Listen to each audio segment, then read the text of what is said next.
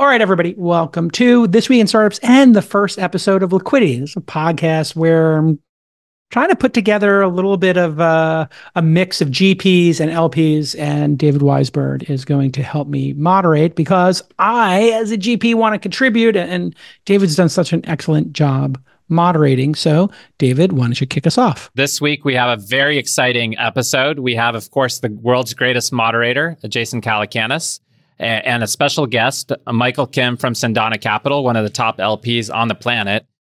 Guys, welcome to the podcast. Thank you. Great to be here. Thanks for having me on my podcast, David. Uh, great job moderating last week. No pressure. No Thank you, Jason. pressure. Yeah. No pressure. And it's great okay. to see both of you on together. Yeah, we're, we're doing a bunch of experimentation over here at This Week in Startups, trying to get some uh, new faces involved and some new formats. So here we go uh, a roundtable with an LP and a GP. All right. Excellent. Excellent. Well, thank you, Jason. Let's get started. The Wall Street Journal reported this week that LPs are doubting venture fund startup marks. Theresa Hajer from Cambridge Associates, which advises over half a trillion in institutional capital, stated in the article that whether LPs can trust valuations from VCs today is a very relevant question. Michael, why don't you start by giving a quick bio on yourself to the audience? Sure. I'm the founder of Cendana Capital. I started about 12 years ago. We have about 2 billion under management and we focus solely on seed and pre-seed funds. So we as an LP are making commitments to these funds. We view ourselves as the lead investor, uh, not only by check size, we do write 10 to 25 million dollar checks, but also because we work so closely with our fund managers. And ultimately want to be their trusted advisor. So I think we have a pretty good perspective on how our fund managers are thinking and, and what they're seeing. And this is uh, globally. So we invest predominantly in the US, but also outside as well. Tell me about this Wall Street Journal article. Do you think that this is commonplace? Is this a one off? How commonplace is it for GPs to overstate their marks? I think it's not so much overstating it, but rather perhaps being a little bit slow on the draw in terms of marking things down. I would say that, you know, we we talk about this a lot with our fund managers and for the most part, I'd say that they're they're quite good at marking things down. Some better than others. And, you know, in terms of actual the the markdowns that came over the past 2 years, the bulk of it actually came uh, by Q3 of 2022 because that's when you know the Nasdaq was going down 33%, and especially the later stage companies. I think our fund managers did a, a really good job of actually sort of marking to market and doing sort of comparables analysis and saying, oh, this $10 billion company that's that got valued uh, in 2021 at, at 100x revenue multiples that's just unrealistic and, and and it's closer to like 10 times maybe 20 times so we saw the bulk of our markdowns come in um, in the second half of 2022, and uh, yeah, I'm getting confused by the years. I know it's January. Um, it's going fast right now, isn't it? Yeah, it's 2024 now, Michael. Okay, got it. Yeah, and interestingly, over the past four quarters, there's been sort of low single digit markdowns. And in fact, there are newer funds we've actually had markups because you know these seed stage companies actually doing the Series A's that that brings you a markup. And so I, I, the the punchline is you know, I think uh, the bulk of the marks came, uh, markdowns came in 2022. But to answer your question more specifically, you know, uh, do LPs worry about this? Absolutely. And in, in the context actually of their asset allocation. So you might have heard about the denominator effect. What that really means is if you're a university endowment and you have a big pool of public equities and that went down, you know, 40% in 2021, suddenly your private uh, portfolio is over allocated. And so, you know, what generally happens is the private markets, um, in, in, private markets, you know, PE and venture, the the the marks start coming down, but so there's a lag time, and it's sort of that that trough or that uh, that period of time where the the private marks haven't really caught up to the public marks that LPs get um, all twisted up. So I think we're actually past that, and um, you know, I think it's very rare to have an, uh, a fund manager that has you know a decacorn in their portfolio that hasn't at least been looked at in terms of, of current marks. Let's get to brass tacks on that. Let's say you have a fund manager and they're marking up their book, you know, or they're not marking down their book. Would this preclude you from investing in them? Is this like, uh, you know, a, a deal breaker? I think it, it's it's a red flag, uh, maybe a yellow flag, but uh, p- perhaps even a red flag. You know, it's either that they're not on on top of things, they're not sophisticated enough to know that you know they should be looking at the valuations that they're carrying at. Just one easy example is that you know does the fund manager mark their safe up uh, to you know for example um, none of our fund managers do that, but you know you, you see that on occasion. But it is at least a yellow flag and where we actually have the benefit of sort of our little perch is that, you know, we might have three fund managers in a specific company, and then we can actually see where each one's carrying them. And then we'll actually proactively talk to each one saying, hey, these guys are carrying it at 50% uh, markdown. Why are you carrying it at, at, at you know at, at, the last round? So we have an active discussion, and we don't see it that often. Um, I would say that in general, our fund manager has been pretty good about about marking things down. But you know, it it is it it is something that uh, writ large the venture capital community really needs to keep a better eye on, and I, I think that's uh, I think that's why the LPs are sort of on top of it for them.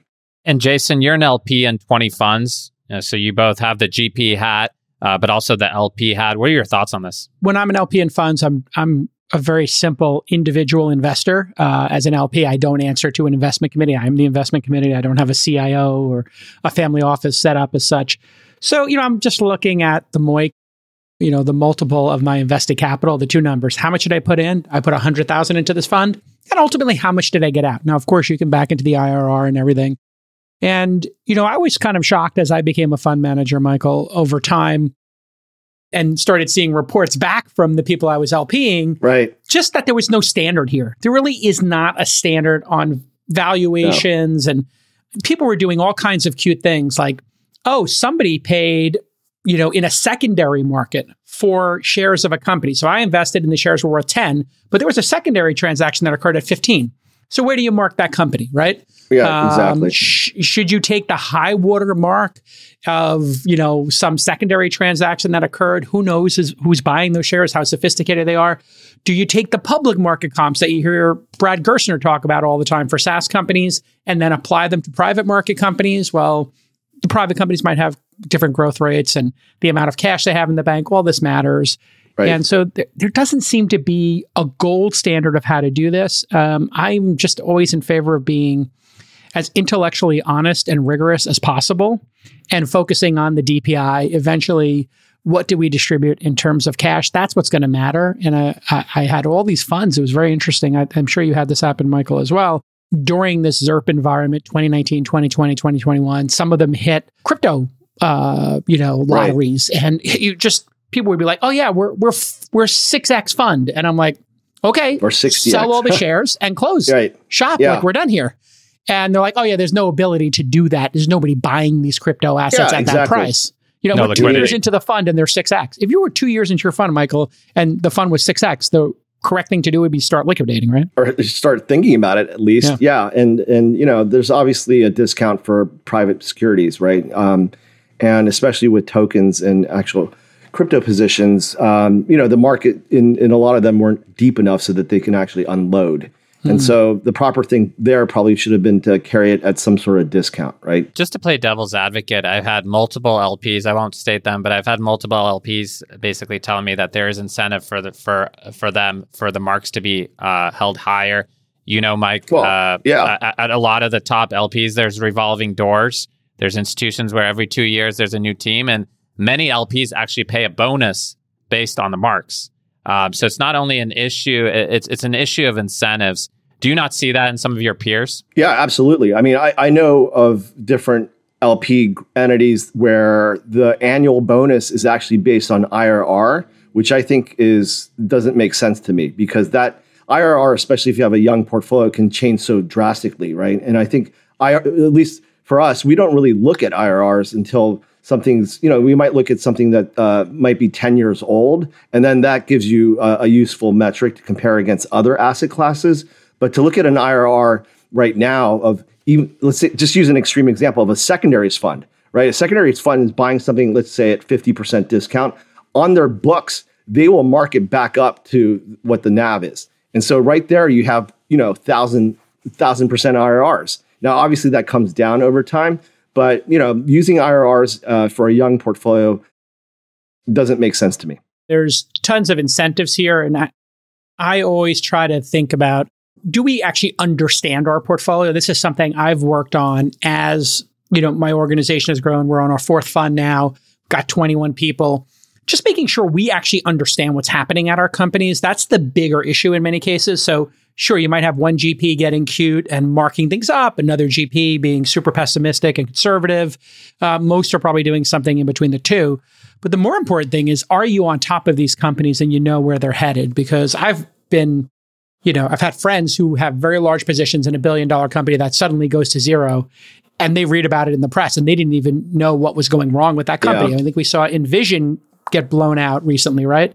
And that was a company that was worth a couple of billion. I'm sure, Michael, some of your funds might have had exposure to it. And then all of a sudden, some top tier firm is now in the went from the first quartile to the fourth.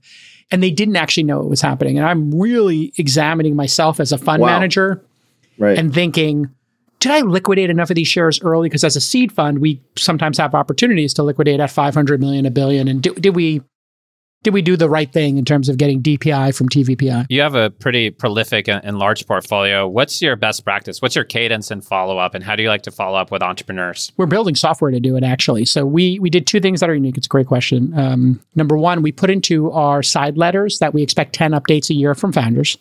Most founders do five. We then uh, put in our firm the past year a primary and a secondary contact for every single startup. We then have every single startup in a Slack room. And we have in our database their cell phone numbers. If we don't get an update, we've also started to build software for this. And so this year we started deploying the software. Very simple. We ask people to answer five questions if they don't send updates. Number one, how many employees do you have currently, you know, on January 1st? What's the cash balance on January 1st? What was your spend in December? What was your revenue in December? And then answer a question. Are you, when are you planning to raise money next? We're raising money. We're not planning to raise money three months, six months, next year. And when we just get the answers to like those five questions, we can do a lot of math. And we can look at over time how many employees does this company have? And what's the burn? And what's the growth rate, et cetera. And once we get compliance on that, uh, it works out pretty well. And so it might take us five contacts with the founder to get an update. And we just tell them, hey, just give us these, answer these five questions. And then I'll call them on the phone. I'll text them. Or can you imagine like I call somebody on the phone and it's a, you know, a startup and I'm like, hey, it's J Cal. and they're like, oh, this is the first time you've ever called me on my phone. And I'm like, yeah, hey, we sent like five emails. I know you're super busy. I don't want to be a pest. I know what it's like to run a company. But sometimes when people don't respond, it's because they're really struggling with something. We're here to help. So are you struggling with something? Is there anything we can help with? And man, people open right up right? They open right up. Ah, oh, yeah, you know, we lost our salesperson. I lost my ops person. I lost my co-founder. We lost his big client. Everything's a disaster. We're thinking about shutting down. And we can just have an honest conversation. Right. And I, I think that's kind of the best practice I've, I've come to in my second decade, which is just giving founders permission to speak freely and not and then build a little software around it to scale it? It's a great question. It's a two sided relationship. If you want founders to be honest with you, you have to be willing to take their honesty and to be productive and helpful. Michael, you were going to say something about this approach, yeah? Well, yeah, I mean, I, I think that's a very uh, smart approach, and we we do some of that as well. You know, we structurally we have um, monthly calls with each one of our fund managers. They're thirty minutes. They're no agenda. It's not a portfolio review, so you know, we let the fund manager talk about what they're thinking about, what they're seeing in the market. VCs being VCs, they want to talk about their best companies. So we get a lot of qualitative information around that. You know, new hires, new contracts, what the revenue is tracking to. We actually have a rolling list of companies that are coming up for funding over the next quarter or two. And uh, so, you know, and, and, we have a actually a Salesforce based uh, database. So we use that and we capture a lot of qualitative that data that way. But I think that discipline of doing monthly or bi-monthly calls is important for us to stay on top of where our fund managers are and actually where all the portfolio companies are, at least the value drivers. Yeah. There was another company, pitch.com, I think, that was in the news this past week. And I, you know, I hate to pick specific companies and, you know, beat up on them, whatever, but the co-founder and the founder were sort of talking publicly about it, but they had raised, they were valued at a big number, raised, a, you know, some money. They had, I think, you know, a small amount of money left. And, you know, sometimes these things look really great on paper. And then when you dig under the hood and you're looking at the reality of it, it you know, somebody got really frisky with that last valuation and they didn't grow into it. And you just have to sort of accept that. And man, it sucks when you have to mark things down or remove things from the portfolio, but we're in a power law game. So once you accept this is a power law, you're going to hit, you know, two or three winners in your fund and they're going to represent what, Michael? 99% of the returns? Yeah, vast majority. Yeah, so you just you you have to understand the game that's being played on the field and manipulating these numbers or tweaking them, massaging them. It's just it's short-term thinking. Yeah, I mean, David, just bring it back to your original question, I think it buys a lot of goodwill for fund managers to err on the side of conservatism, being proactive in marking things down and being transparent to their LPs. I think LPs really appreciate it when the fund manager is telling them that we proactively mark this down and here are the reasons why. And that is an order of magnitude better uh, position to be in, a be- order of magnitude better dynamic than the LP having to look at a statement of in, uh, investments and say, hey, what's this mark? And then calling that GP up and saying, how come we didn't mark this down? What are you thinking? Um, the other point I'd want to make is that none of our fund managers mark things up unless it's a new round led by an outside lead. Hmm. You can argue that companies that raised in 2018 or 19 and they just are doing so well they haven't needed to mark up and now they're doing 500 million in revenue and they're profitable but they're being held at 200 million valuation you could argue that maybe you should mark that up what do you um, do in that only, situation yeah I, I, haven't seen that uh, yeah, happen too often I, we've we've seen it in just basically two companies out of 4,000 that we were in. And okay. we told the fund manager that they should talk to their accounting firm and, uh, you know, get their thoughts on whether they should actually mark to market. Um, hmm. But, you know, our, our, fund managers actually ended up not marking things up. So I, yeah, yeah I, I, appreciate that. We and, had that happen um, with calm.com that we invested at four and a half million we bought 6% of the company and they just kept going up and to the right, but they were so capital efficient, they didn't need right. to raise money. The second round was 250 million. So between those two moments in time, we had it at four and a half million on the books. And three or four years, maybe it was four years later, boom, all of a sudden they had this $250 million round where we were able to sell some shares, a yep. modest amount, but you know, we locked in like a 5X for our investors, selling 10% at 250. it was quite nice. Yeah. Nice. But yeah, we never it never came across our minds to mark it up. We're always just focused on helping the companies and not playing any games with the marks. Yep. How do you look at that, Michael? You've you mentioned over four thousand underlying portfolio companies. What do you want your GPs ideally to do when it comes to secondary? That's a really interesting question because historically, uh, our fund managers have been pretty active with secondaries, and you know we were thinking about what what's kind of like the right framework for this. Is it like are you a ten 10x MOIC on your original investment or on your total investment, including the follow-ons? or is it a percentage of the fund that it'll, you know it'll return? Where the games can uh, start creeping in is where you know they're very close to being 1x DPI, and they can they can get into carry by being uh, by selling some shares of a company. Then we actually have to worry about are they selling too early? But um, in general, I think our fund managers have been pretty good about actively thinking about how to get liquidity. And I would say that at minimum, um, they would be they would start considering selling a, a, portion, not all of it, but a portion at at least a 10x. And you know, in general, um, it's returned sort of 10 to 20 percent of their fund, perhaps. I think that's pretty good numbers. We we look to pair our position uh, when we're 10, 20, 30, 40x by just 10%. And uh, right. uh, we did that with Calm at 250 and then I think a billion and change. And on that 376 $378,000 investment, you always remember the winning numbers. 378 in a, you know, uh, we wound up selling 20% of our position. I think it wound up being about 12 or 13 million in total between those two transactions, like a million at the first one and 12 at the second. And um, I remember having a conversation with one LP, Michael, and they said, uh, oh my God, this is the best investment I ever had. I'm like, congratulations or whatever. And I said, yeah, we still have 80% of our shares. And they said, oh, I don't yeah. understand. And I said, oh. we just sold a portion of our position. And they're like, I still don't understand. What do you mean? I'm like, okay, we have this many shares, 100,000 shares, let's say, a million shares. We sold 200,000. We still have the, he's like, what? You're telling us there's, we could do five times that? And I was like, yeah. He just, it kind of broke the, the LP's brain right. that we, you know, had this happen. And it happened with, um, you know, another SaaS company we had in Peak ZIRP. Um, they went through our accelerator, became a unicorn. I think we are able to clear 16 or 17 million on a million dollar cost basis by selling 14 or 15% of our position. Amazing. You, you, you really have to take advantage of those moments. And I, I kick myself with uh, Robinhood.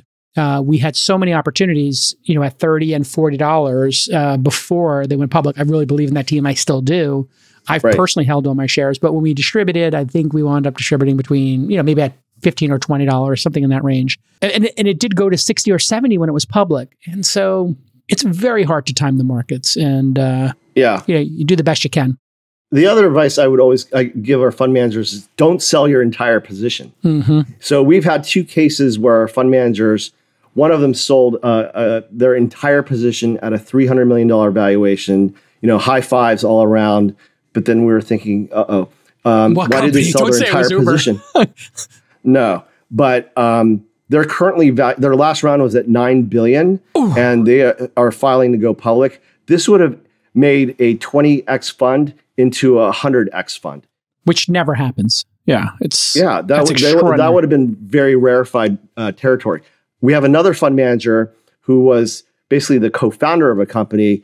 He sold his entire position at a billion five. The company's most recent round was done at 25 billion. Oh. You could argue that maybe it's it, the the true value is somewhere between six and eight.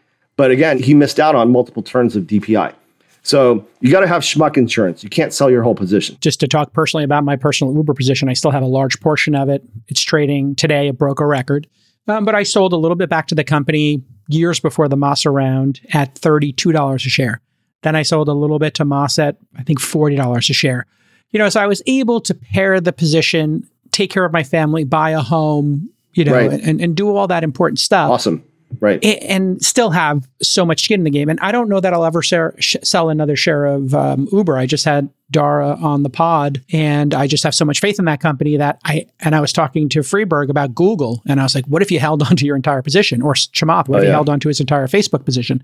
You right. know, it's, you have to think these things through, you know, keep some portion of your position because it's so rare to be on a rocket ship, right? So, David, uh, what I'd point out is one way we think about our fund managers is are they sort of like starry eyed, you know, looking to save the world, just uh, dreamers finding great founders? Or are they also, and I'm saying also, are they also hardcore investors? Are they actually thinking about making money? And, uh, you know, you would think that VCs are all in it for that, but they're actually not. There are people who are just like, in love with companies and what they're doing and the mission, you know, sort of the stereotype. But we all, we specifically look for investors, someone who's actively thinking, how am I going to make money? Does it make sense to actually think about a secondary here? You know, like Jay Cal described, that's that's ideal. You know, you always want someone to be thinking, when is the right time to exit? Perhaps not the entire position, but you know some some portion of it and actually make money. There are contemporaries of mine who I've had conversations with who have said, I, I don't want to sell in the secondary round. And I said, why? I'm selling, you know, whatever position. And they said, well, I don't want to make the founders feel bad, and I, I don't want them to think I don't have faith in them. And right. to Michael's point, like there are big-hearted folks in VC who he's, you know, what he's describing is not like a rare case. I think a lot of people feel this sense of loyalty. And when we had a group of founders say to us, hey, we're selling in secondary, will you pass on selling in secondary so that we can sell more? uh, right. This What'd you say to that? To me. And I talked to my team and I and I I said, let me get back to you on that. I talked to a couple of my mentors, you know, very high profile VCs who've been in it for multiple decades. And uh, they said, well, you also you also work for the LPs. And so the language I came up with was listen, we're pari passu with you. Whatever percentage you sell, we'll sell. You, it's really in your best interest, is what I told them. You know, for the community, for me to be able to liquidate so I can raise future funds so that I can help the next group of entrepreneurs. So I, I, have to take advantage of this opportunity for my LPs. Just so, you know, for the ecosystem, it's good. And the founders like, no, we totally get it. No problem. But, you know, the founders took a shot. They went to all their investors and said, please don't, please decline selling secondary. And they put a little pressure, not a lot, and I think, you know, probably worked with half the investors and the other half were like, mm, the LPs need to get a taste here too. They trusted us with those early investments and took the risk. So you have to be thoughtful. And J Cal secondary has been controversial subject for for decades in Silicon Valley. Founders secondary. Is there a, sp- a specific amount of money that you you think is good for founders to take off? Like, you know, I would think, feel Michael? very uncomfortable uh, if, if they were taking large positions off. Give an exact number, on. Michael. Yeah, give the exact number. Two founders, what could they take off each without you being worried? I have a number in mind. I want to hear Michael's first, though. I think that if a founder would take, say, two million off the table, um, by the time the company is sort of at the Series B stage, that makes sense. I, I, think a secondary at Series A is utterly crazy. That's nice. And so, and so you generally you, see founder secondaries. It's sort of Series B, maybe, but typically even later stage, right? Series C or, or later. I mean, ultimately, what you want to avoid is um, demotivating that founder. They have to maintain that hustle. And suddenly, if they have $100 million in their bank account, they may not w- wake up every morning um, worried about the company. They may not go to bed every night worried about the company. And I think there is, to Jason and uh, Jason's point, there is, and, and to David, your question, there is probably a number and depends perhaps even on geography, but let's just say Bay Area. I would say that, you know, two to maybe three million uh, maybe helps reduce your mortgage payment or eliminates it, helps ensure that you, you, you have you're comfortable that you can cover your kids' schools and your living expenses. But you know, double digit millions is just ridiculous. Yeah, my upper bound is 10 million because after taxes is, you know, seven, um, six and a half, whatever it winds up being. Dep- again, it really does based on geography. As Michael correctly pointed out, that's exactly what I thought of. What is your primary residence going to cost? If it's a family, if it's in the Bay Area, it's two to five million dollars for a home. I know that sounds crazy to some people who are living outside of New York, right. LA, and uh, the Bay Area. When you start talking about private aviation or a second home, that's when a founder's completely, completely off the reservation. They've jumped the fence. They're distracted. Yep. Because I can tell you, well, you know, and I'm 53 now. When I got my second home at the age of 50 and I had a ski house, my life became like super complex. Oh, there's a second house. And I have not gotten private aviation. I literally have, and I, you know, been sitting there with the jet card in my email box, ready to sign, and just didn't do it because I was like, you know what? I just want to stay focused and be normal. Once I start taking yeah, private jets, I'm just disconnected. I kind of like meeting people at the airport. The fact that I can fly business class is a big enough win for me. You know, it's like delightful to be in United yeah. or American Airlines business or first.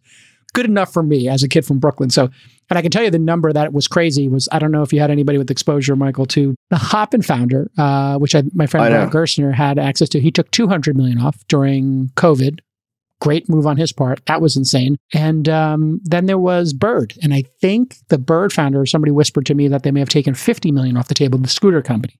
He got right. a nice place place in Miami. Uh, There's your point. Like, how focused are you going to be as a 30 year old person with a mansion or two? Yeah. Well, you know, the other thing that was driving this, at least in the ZIRP era, was the late stage guys, as a way of competing, were saying, hey, let's do a founder secondary. We'll buy the mm. shares. Mm. And then post money, post close, we will give you more options. So, in, to be honest, in a way, that's bribery. And that's actually how uh, some firms were competing in order to win gross. a competitive deal at the late stage.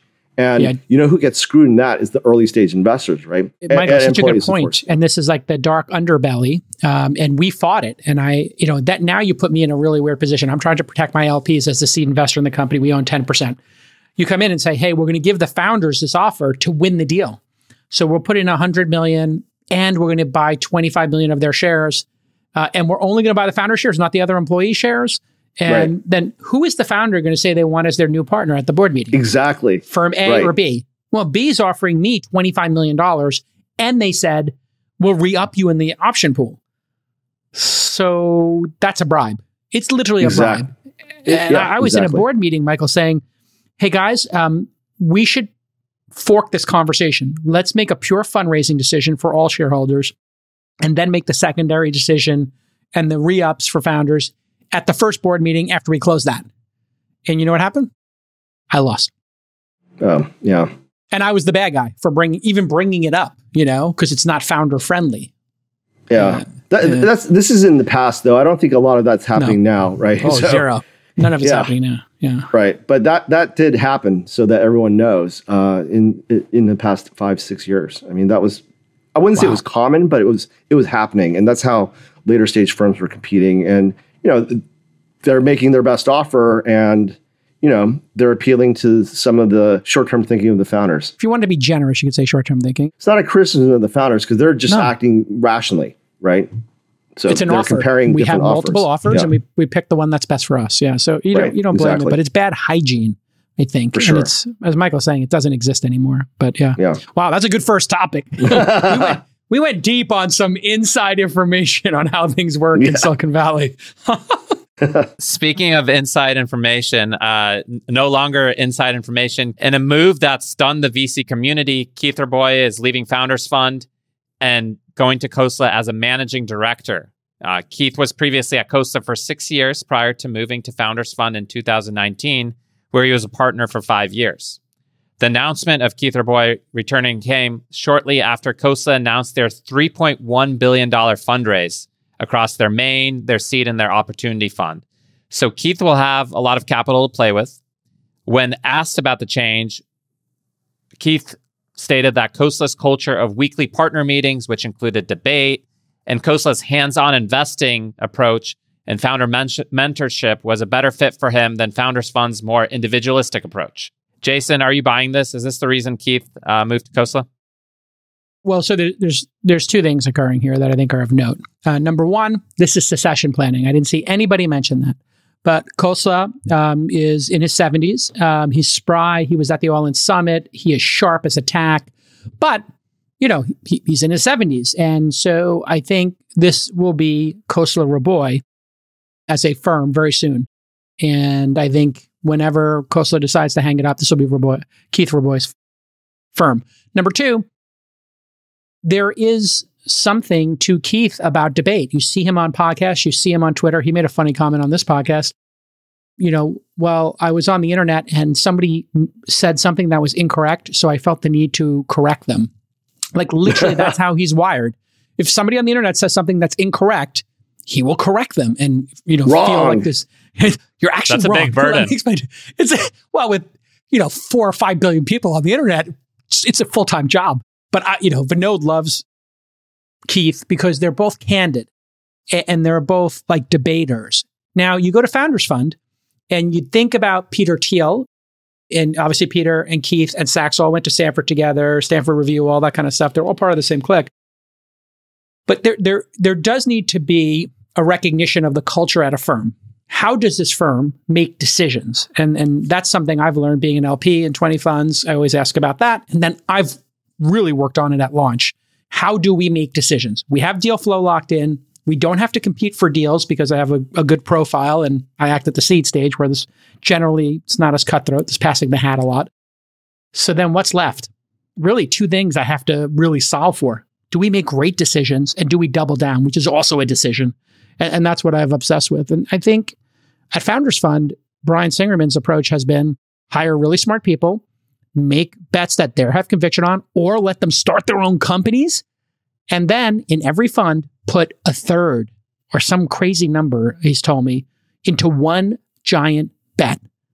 And, uh, you know, that's a different culture than, say, Khosla's going for. And so I think it's great to have that recognition that different cultures work. There's consensus based cultures, there's solo, freelancing kind of based cultures. And I don't my question for Michael Kim is do you have a preference for the decision making culture, or do you see one win more than others?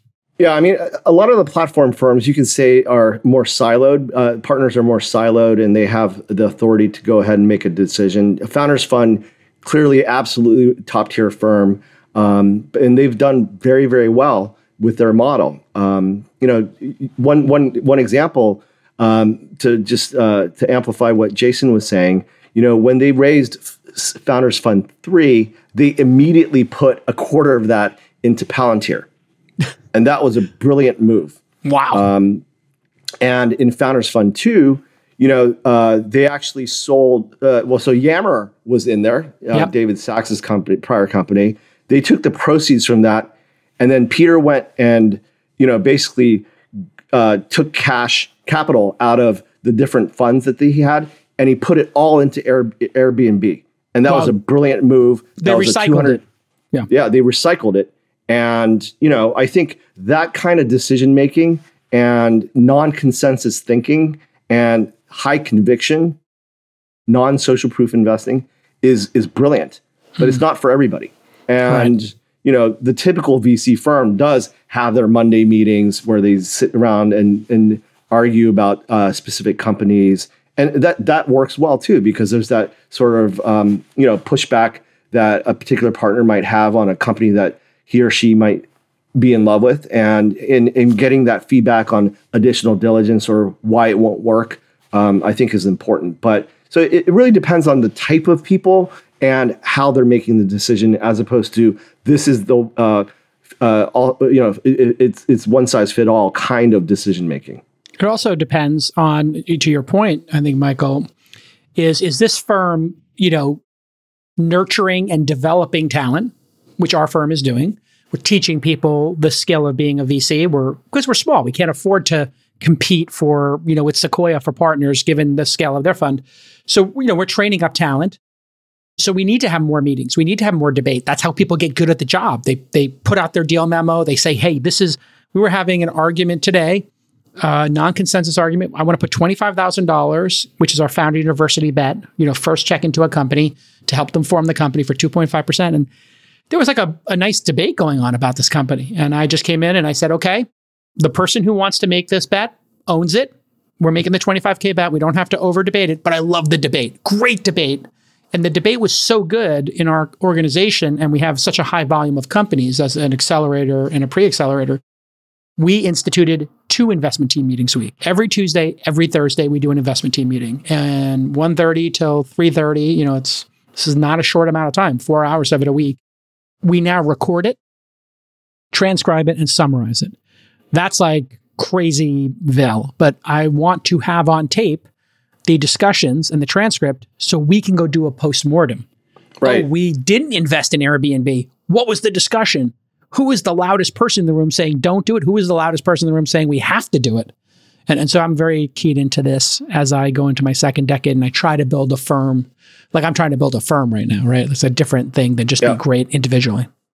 But I think, you know, I, I, I don't know Keith personally, but my immediate thought was when I read the news, Khosla must have offered him some sort of assurance, if not an agreement, that he would be taking over the firm. Yes, Right. 100%. And I think if you even go further back, Khosla was at KP back in the in the heyday, right? Yep. And if you read uh, Sebastian Mallaby's book, Power Law, each chapter is about different firms. The KP fir- uh, chapter really talks about how in the early 2000s, you know, there are there are uh, KPs sort of uh, on Mount Olympus, and then they started hiring old guys, and you know, like Al Gore or like Colin Powell. Whereas uh, in the chapter on Sequoia, makes it crystal clear that they were very focused on generational transitions, bringing Alfred on Roelof, Lin, Roelof. bringing in Alfred, and how the senior partners like Doug Leone would specifically put them on high profile boards and mentor them and giving them more airtime, giving them more um, more decision making, um, and, and, and basically building their gravitas. And I think those those two chapters really stand out. So my, my point here is that you know obviously Khosla left KP, and I think he probably is a, a very wise observer of venture capital funds, and so he must be thinking about uh, succession. I would also argue that he's probably a very young 70, if I don't know his exact age, but let's say he's 70. He probably has another 10 years to go. So I, I don't think it's an imminent kind of thing, but um, it's, it's, uh, it shows a lot of foresight. With all the longevity investments he's making, I, I think he's going to be around around for a while. He also reported in the same article that he didn't want to start his own fund due to the operational intensity. How do you look at that, Michael? What are the pros and cons if Keith was to leave and start his own firm? I mean, clearly he could do it. H- how much do you think he'd be able to raise as a spin out? You know, Lee Fixel left Tiger and raised billion dollar funds every every year almost. So you know, I think Keith is in that league or even above that, and or certainly peers. And you know, Keith could raise that kind of capital. I don't. I have no doubt about that. The question is, what kind of investing does he want to do, and what you know, ultimately, what's the appropriate fund size, right? if he wants to have a barbell strategy where he's investing in a bunch of early stage companies and then perhaps uh, selectively late stage companies where he can write $100 million checks you know so it really depends on the type of investing that he really likes i my, my sense is that he likes to be hands-on and really work with founders and that suggests to me early stage investing so you know uh, three to five hundred million dollar Series A fund out out the gate with some seed exposure. And the question is, you know, when you become a fund manager and you start raising larger funds, I'm experiencing that in the last six months. I have to go to the Middle East. I have to go to New York. I got to go to Europe. I got to, you know, do phone calls at 10 p.m. I have to do relationship calls, you know, and maintenance calls. So when you have to take over that function, I think that's a 12 month ramp up. So then does Keith at his age want to spend a year raising that fund? And even if he did it extraordinarily quickly in six months, it's possible. It's just not probable. And the environment right now is really challenged. Even if he wanted to go raise that fund, there are people who are pencils down right now. I mean, Michael's active, but that's true too. I, I can tell you three out of five, maybe LPs in the United States are pencils down. 60, 70% are like, can, when's your closing date? Because we're done for this year, right? And that was 2023. And we're going to open up two slots in 2024. And uh, we'll see what happens from there if we get Stripe distributions or ByteDance distributions, et cetera. So, you know, you just got to decide how much of that overhead. And then starting a firm, you have to do all this back office stuff. You got to hire operations people. Like this is it's it's not de minimis. It is significant, and you have to do it right. And we had some missteps as a firm. Uh, we you know with back office stuff, and man, I had to do cleanup. And you know if your if your numbers aren't clean, and you go to somebody like Michael, or you know let's say the next tier up, the CalPERS of the world, or you know, et cetera. It could just be a no based on you not having your package and your data room correct, right? Like like a venture Right. fund. And So- oftentimes they won't even tell you why. Uh, they'll just say thank thank you very much. Yeah. Well, what, one thing I'd point out, and, and J Cal makes an excellent point about where LPs are today. You know, I- I think with someone special starting a new firm, then you might get some FOMO, and it's almost like fuel gauges. The fuel gauge might read empty, but I read somewhere that there's probably another 40 to 60 miles of range. And so yeah. I think LPs will would be able to find the the capital to make a commitment to someone special. And I think Keith would probably be in that category. I, yeah, I would agree with that. They would, but it would still take three meetings, and it would take a champion, and it would take Yeah, somebody saying sure. to the investment board and the investment committee, "Hey, here's why we're making this exception." Right? And I'm sure Keith, you know, he just loves to invest. He likes to hang out with founders. I get the sense that he probably doesn't. All due respect to Michael, who's delightful to hang out with, but Keith might not want to hang out with. You know, a bunch of The LPs all the Yeah. time. It might Right. not be his bag. He might just want to, at this point in his career, he's so successful, he just might want to invest in the next company. Absolutely. And I I don't think it's a huge loss for Founders Fund. I think they're going to do great no matter what. That's one of the things. When you have that many great partners, you can afford to lose one, right? It's like being a team with a stacked group of all stars, right? You, you, you'll he'll be they'll be fine too. Yeah, I mean, Ke- Kevin Hartz was there, right? And for a couple years, and he moved on, started A Star. You know, uh, n- nothing uh, um, against any of these groups, but you know, th- that's actually the mark of a resilient firm, a, a very strong firm. You know, you lose a star partner or someone who's very promising, you'll continue on. And I think Sequoia is a very good example of that. Yeah, absolutely. Great. And next up, Bill Ackman, everyone's favorite modern day conqueror, has decided to go after Business Insider after Business Insider went after his wife, Neri. According to the timeline of events, Business Insider sent Bill Ackman's wife, Neri, a 12 page email on January 5th at 5:19 p.m. Eastern. Business Insider then gave Neri only one and a half hours to respond to a 12 page email before publishing their allegations. Jason, what do you think of this? Was Business Insider within its rights to go after Bill Ackman's wife? There's kind of a rule, like in the mafia, uh, and in other, you know, areas where respect is important. You know, you don't go after wives and kids. Like you would never do that. It's it's not appropriate. Um, in this case, because Bill was going after other people for plagiarism, and his wife happens to be in academia, uh, academia, it feels like it's fair game in a way. But yeah, I think that broadening the discussion out here for this podcast, you have some very vocal fund managers out there, and some of them have gotten very addicted. I would say uh, to social media and being heard. The All In podcast, you know, has become a bit of a joke to some people like, oh my God, what are we going to think about what's happening in this area of the world, this conflict, this crazy thing? Um, oh, I know, we have to ask some VCs. Like, I, I can imagine being an LP in Ackman's fund, you know, or anybody else's fund who's taking on these really charged issues and wondering, are they focused on their fund and their companies and their trades, or are they focused on you know, DEI at Harvard in this battle. So I think, you know, while I appreciate him defending his wife and fighting the good fight and everything like that, I do wonder, I don't know, Michael, if watching, you know, GPs be spicy on social media or their podcasts, et cetera, does that factor into the public personas and chippiness and elbows and craziness, your decision making or how you partner with folks? Or you no. think it's just part of being Successful. It's part of being human. And yeah. I think, you know, people might have larger platforms than other people. And if they can use that for good, which I think Bill Ackman is doing, um, I'm all in favor of that. And, you know, the, the thing about Bill Ackman and his firm, Pershing Square, they're activist investors, right? So by definition, uh, Bill is someone who's going to lead a crusade. And, you know, I think overall his his funds have done well. I mean, I think there are some notable um, problem childs like Valeant for example, um, but in Her- Herbalife. But as as a person, I think it also October seventh, you know, a, a light bulb went on, and the the testimony that the three presidents had in front of Congress that was another light bulb. And then he started digging in because it's clear that he's intellectually curious, and oh by the way, a crusader, and you know, so that's how he got onto that.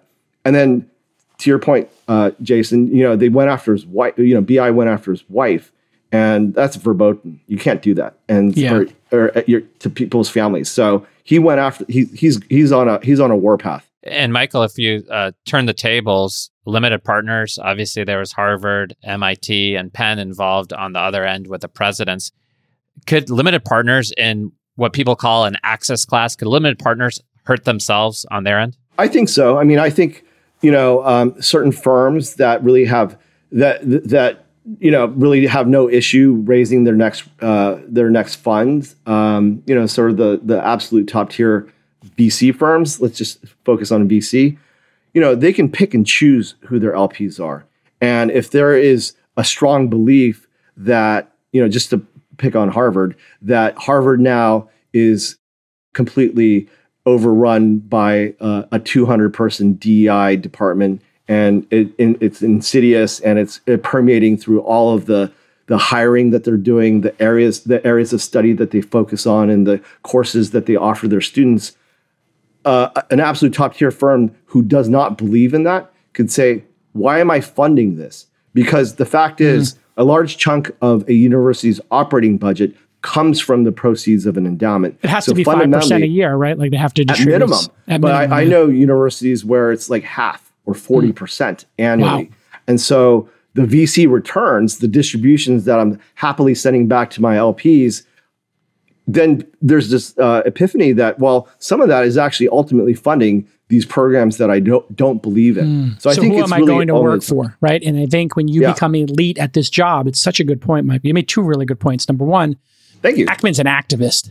Like, what do we expect him to do when he sees something that he perceives as unjust in the world? But number two, such a good point. You know, when I, as a founder, would go to Sequoia's, fa- they would have a CEO dinner. It was kind of like a DL thing, but they would have all the uh, uh CEOs come to the golf course over there, and, and Michael Moritz would come up and say, "I oh, just would like to tell you what you're working for and uh, the great returns we had.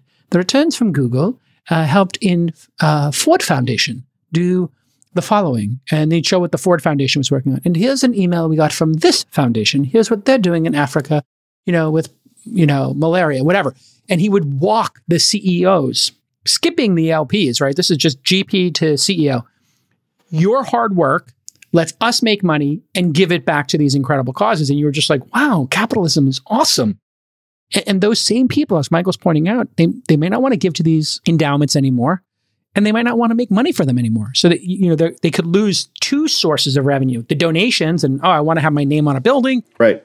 And number two, I, I want to take the what, what are they? They're usually typically 15% in VC, 10, 15%. Yeah. Some of them have gotten up to 20, 25%, like Yale and I but certainly like 30 plus percent for private markets, right? Including PE. Yeah, including yeah. PE. Yeah. So I mean it's it's a double that's why I think this is like an important thing to discuss here is who are you making money for?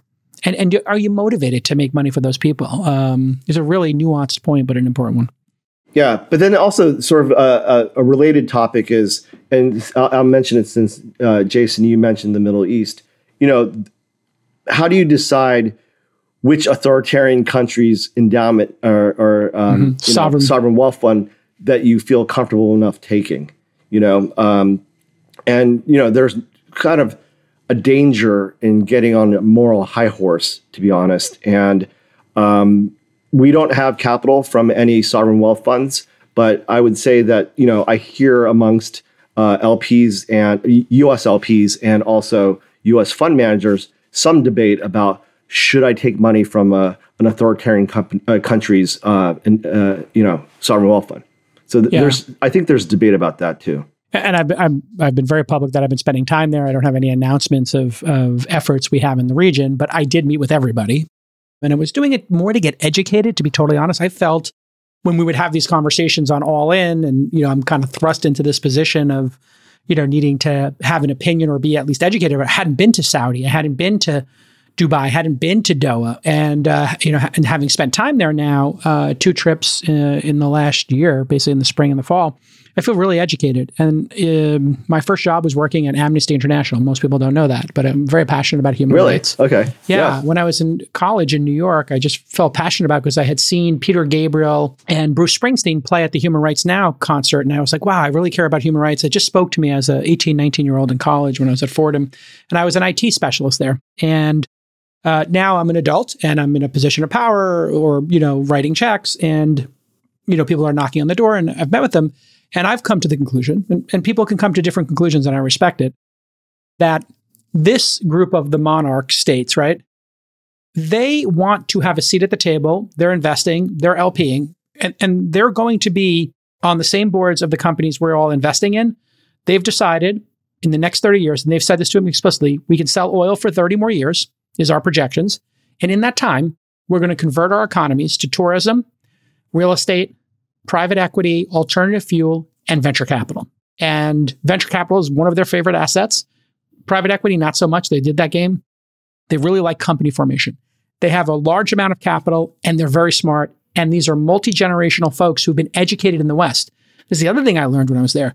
All the people who are our contemporaries, they went to Oxford, they went to Michigan State, they went to right. Georgetown, they went to Fordham, they went to NYU because they were all on these scholarships that were set up for the nationals there they're very westernized, and the countries are making massive progress on personal freedoms uh, and economic freedoms. Now, they're not democracies, but they've made progress. And so then the question is you have to ask yourself, do I want to participate with a group of people who are making massive progress and bending towards, you know, a better world? Or do I yeah, not want to exactly. participate and then have them work with Putin and Xi Jinping?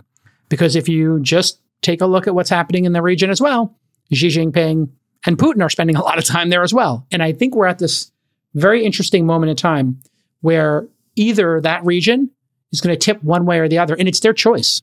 And so if we don't participate and you know build companies with them, well, then they're going to build them with Xi Jinping and and, and Putin. That's not a better scenario for humanity either. And um, they really want to reform. You, you know, you go to Dubai now. It reminds me of New York in the '90s. I went to Riyadh, and you know, it has changed more in the last three years than in 30. And I'm pretty enthusiastic about the entrepreneurial scene there as well. People from Hong Kong, Singapore, India, they're all moving their companies to Doha, Abu Dhabi, uh, Dubai, and Riyadh because there's angel investors and seed funds there and programs there and golden visas where they'll give you a visa for 10 years. So they're going to be a player. The question is, do we want to participate, Mike, or not? And, you know, I, I think I'm coming to the conclusion that if you build startups together and you build businesses together, that's pretty good for the world. I think. It's one Absolutely. person's belief. One person's belief. I totally agree. So absolutely, it's an important topic, and I, you know, I'll probably make an announcement later this year that we're, you know, might be doing something there in relation to the things I'm known for. I'll leave it at that. Okay, great. Spicy. Well, well, Michael, uh, really appreciate you jumping jumping on the podcast and, and discussing yeah. these topics, and uh, hope to see you soon. Absolutely. Yeah, great job, Michael. Really appreciate it. Nice to see you guys. Take care. All right, David, great job. You've done two great episodes with me. I really appreciate it. And if you don't know about the Liquidity Podcast, I used to call it the Angel Podcast, but because our conference and what I do is expanding beyond just angel investors to include LPs and GPs, uh, decided to rebrand. So the Angel Summit we do in June will be called Liquidity, And uh, we're spinning out this content and having this liquidity podcast, which is a niche niche broadcast for LPs and GPs. David did a great job today. Awesome. Thank you, Jason. Uh, thank thank you for mentorship and for uh, for for being a great model for moderation. Oh, thank you. And where can people follow you on social media? You got a social, are you on the social media, x.com? For perhaps? sure. You, you could follow me on X, D Weisburd, D W E I S B U R D. And you could also follow me on my podcast where I interview limited partners, yes. including Michael Kim. And yes. even had J Cal on the episode called The Limited Great Partner. One. So check and it out. And you just had Friedberg on. Great I did have Friedberg. That's a, you did. Did you a, talk about all in at all? I looked in the chapter. We did not. We talked about we talked about uh, his life as an investment banker. Did you know? I that? know. I heard about that. No all in talk. I thought for sure you were going to ask him about all in. Uh, no, I tried tried to uh, vary it keep up it, a little bit, keep it interesting. Very good, very good. All right, we'll see you. Oh, and so if you haven't a chance, uh, when, if you get on the liquidity feed or you search for liquidity podcast in your podcast player, subscribe there. Probably once a weekish, uh, and you'll get information about the event in June. It'll be June second, third, and fourth, I believe, in uh, Napa for LPs and GPs only, uh, and angel investors, high net worth individuals who participate in the space. And we have a YouTube channel. Search for Liquidity Podcast on there. You'll probably find it. And liquiditypod.com has all the links. So if you have a chance and you like this, subscribe to it or rate it. That would be helpful because this is episode zero. And the handle everywhere Instagram, TikTok, YouTube, everywhere. Uh, Twitter, X is Liquidity Pod, Liquidity P O D. And we got a nice, beautiful logo for you. All right. We'll see you next time.